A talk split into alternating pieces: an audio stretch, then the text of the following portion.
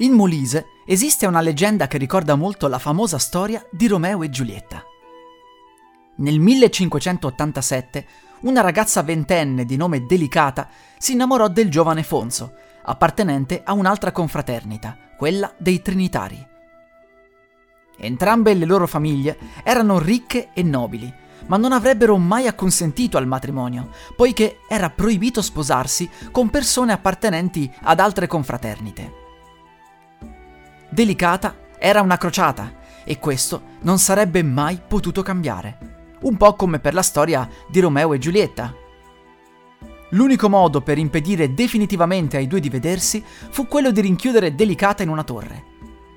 In questo posto umido e freddo, la povera giovane si ammalò e suo zio iniziò a pensare a qualche stratagemma per liberarla. Le propose di diventare monaca o di sposare un crociato, ma lei rifiutò. Piuttosto preferiva rimanere nella torre.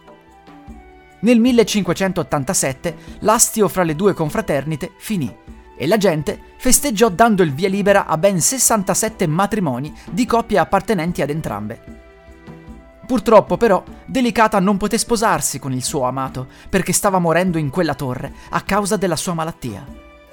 Al suo capezzale arrivarono tutti e, poco prima che potesse esalare l'ultimo respiro, vide il suo amato correre verso di lei con un anello. Gli fu messa al dito la fede e i due giurarono di amarsi in eterno qualche secondo prima che Delicata morisse.